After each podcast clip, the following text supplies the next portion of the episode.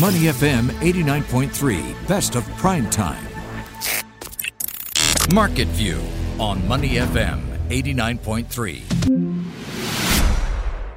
You're listening to Money FM 89.3. I'm Chua Tian Tian with your market view. Now, we're going to be talking all about credit markets within Asia today after the recent jumbo rate hikes by US Federal Reserve rattled markets and hurt demand for homes and mortgages. Now, just look at Hong Kong. The city's home prices, for one, fell 2.3% in August from a month ago, the lowest in over three years. And back home in Singapore, major banks such as UOB and DBS have temporarily ceased their fixed rate home loans for now to review their rates. Now, on that note, we want to find out more about how the recent and further anticipated rate hikes by the Fed would weigh on Asia's banks. Rena Kwok, credit analyst at Bloomberg Intelligence, joins us on the line. Hi, Rena. Hi, Tian Tian. How are you? Thanks for having me today. Great. Thanks for joining us on a Friday as well, Rena. So, Rena, maybe let's start with uh, Southeast Asia. Rising interest rates being one of them, but what are the major headwinds for Southeast Asian banks? Should we be worried about these lenders at this point in time? Sure, I think thanks for the question, Tian Tian. Now, Southeast Asian banks could face rising loan impairment risk amid the increased borrowing costs. And other headwinds include China's economic slowdown and a potentially sharper than expected slump in the global demand.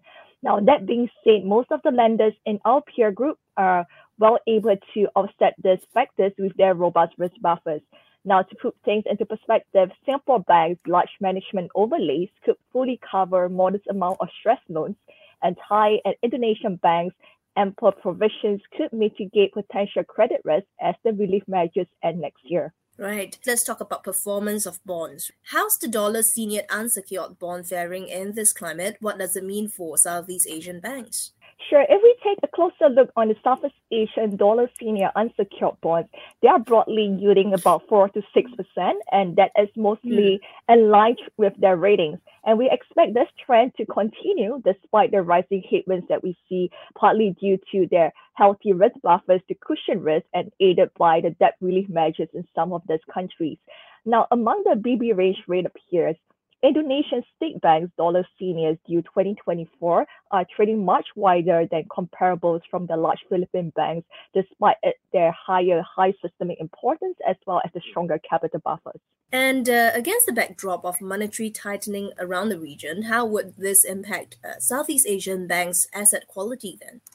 Yeah, I agree. This is definitely one a key aspect that you know many people are focusing on. Now, we actually think that Southeast Asian banks' asset quality pressure that is due to the monetary tightening might be modest as economies reopen and create the tailwinds that could boost local demand as well as travel in this region. Now, that being said, a sharper than expected slump in the global demand remains a key risk to watch for these lenders. Now, we expect the potential credit losses could be partly offset by most of the lenders' ample provisions as well as the prudent underwriting as part of the macroprudential measures in place in some of these countries.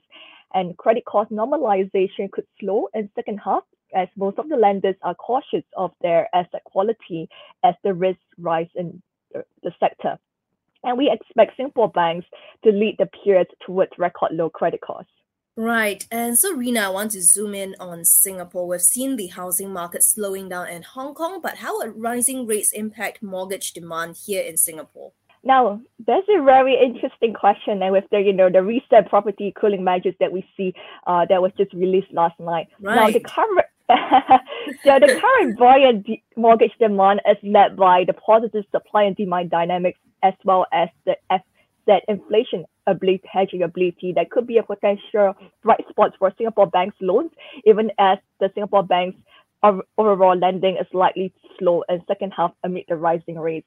Uh, that being said, we expect the Singapore bank's mortgage demand could fall significantly once the interest rate rise above 4% as it would hurt the borrower's disposable incomes as their ability to cover the basic needs. Now, based on the cooling measures that were released last night, the new in- interest medium-term interest rate mm-hmm. um, applied to residential loans have been increased from the previously 3.5% to 4%.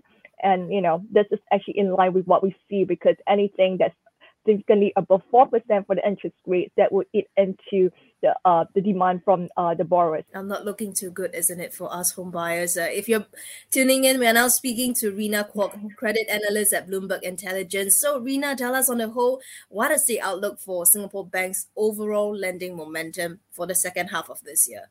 Sure. I think as mentioned earlier, we, we do expect Singapore Bank's overall lending momentum for the second half to slow as the rising rates is likely to dampen the credit demand. Now, consumer spending as well as sectors such as transport and storage, manufacturing, wholesale retail trade, which are more affected by the external and trade factors, could be impacted. But however, you know, this could be offset by improving loan demand from certain sectors such as the construction, the aviation, the hospitality, and air travel amid the pent-up demand as well as the easing of the COVID-19 restrictions, as most of these lenders are still well below the pandemic levels. Right.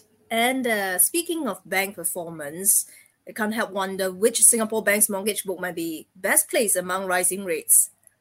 I think this is an interesting question. Now, we actually believe that DBS mortgages superior asset quality and larger than peers mortgage book could be best placed amid rising rates.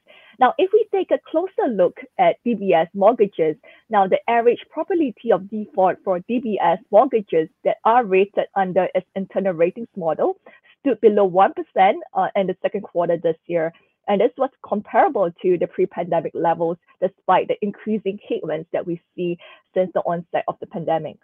Right. So how does it compare with its peers here in Singapore? So we generally, if we take a look into the Singapore Bank's mortgages uh, book, they are actually pretty resilient through the various credit cycles. Uh, the probability of default for all of the same banks mortgages stood below 3% throughout this uh, entire credit cycles.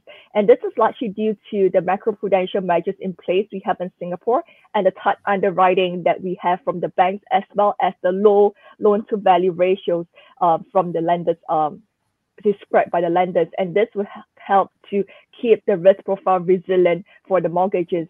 And with the recent property cooling measures that were implemented, this will help to make sure um, the asset quality of the mortgages book in Singapore remains resilient amid the rising rates. Prudent management indeed. Uh, Rena, I want to take us away from Southeast Asia to look at the broader Asian markets, in particular South Korea.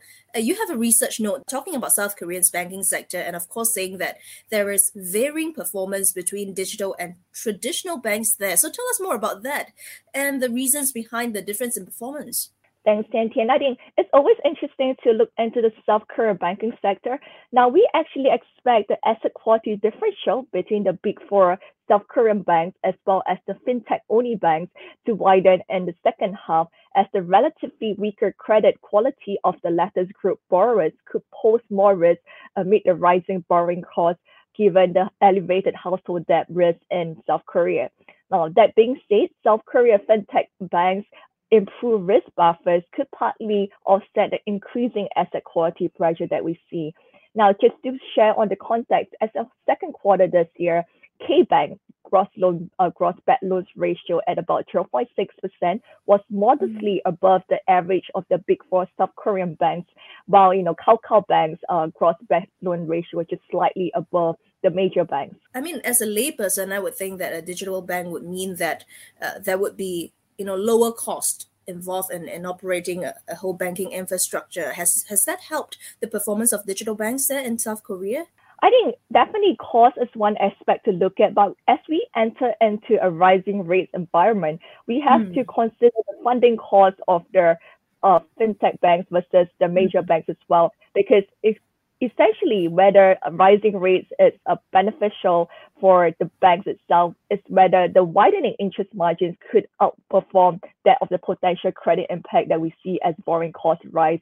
And in this case, we do see the impact of the right widening interest margins for the big four South Korean banks could outweigh the potential credit impact for, for them, but this is less so for the fintech only banks.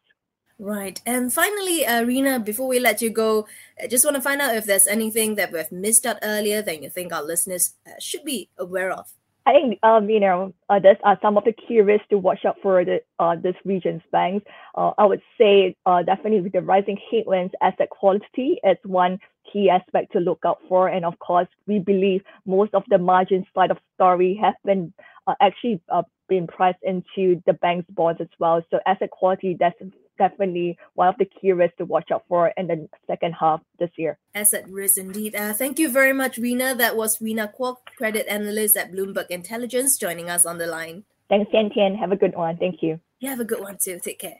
Before acting on the information on Money FM, please consider if it's suitable for your own investment objectives, financial situation, and risk tolerance.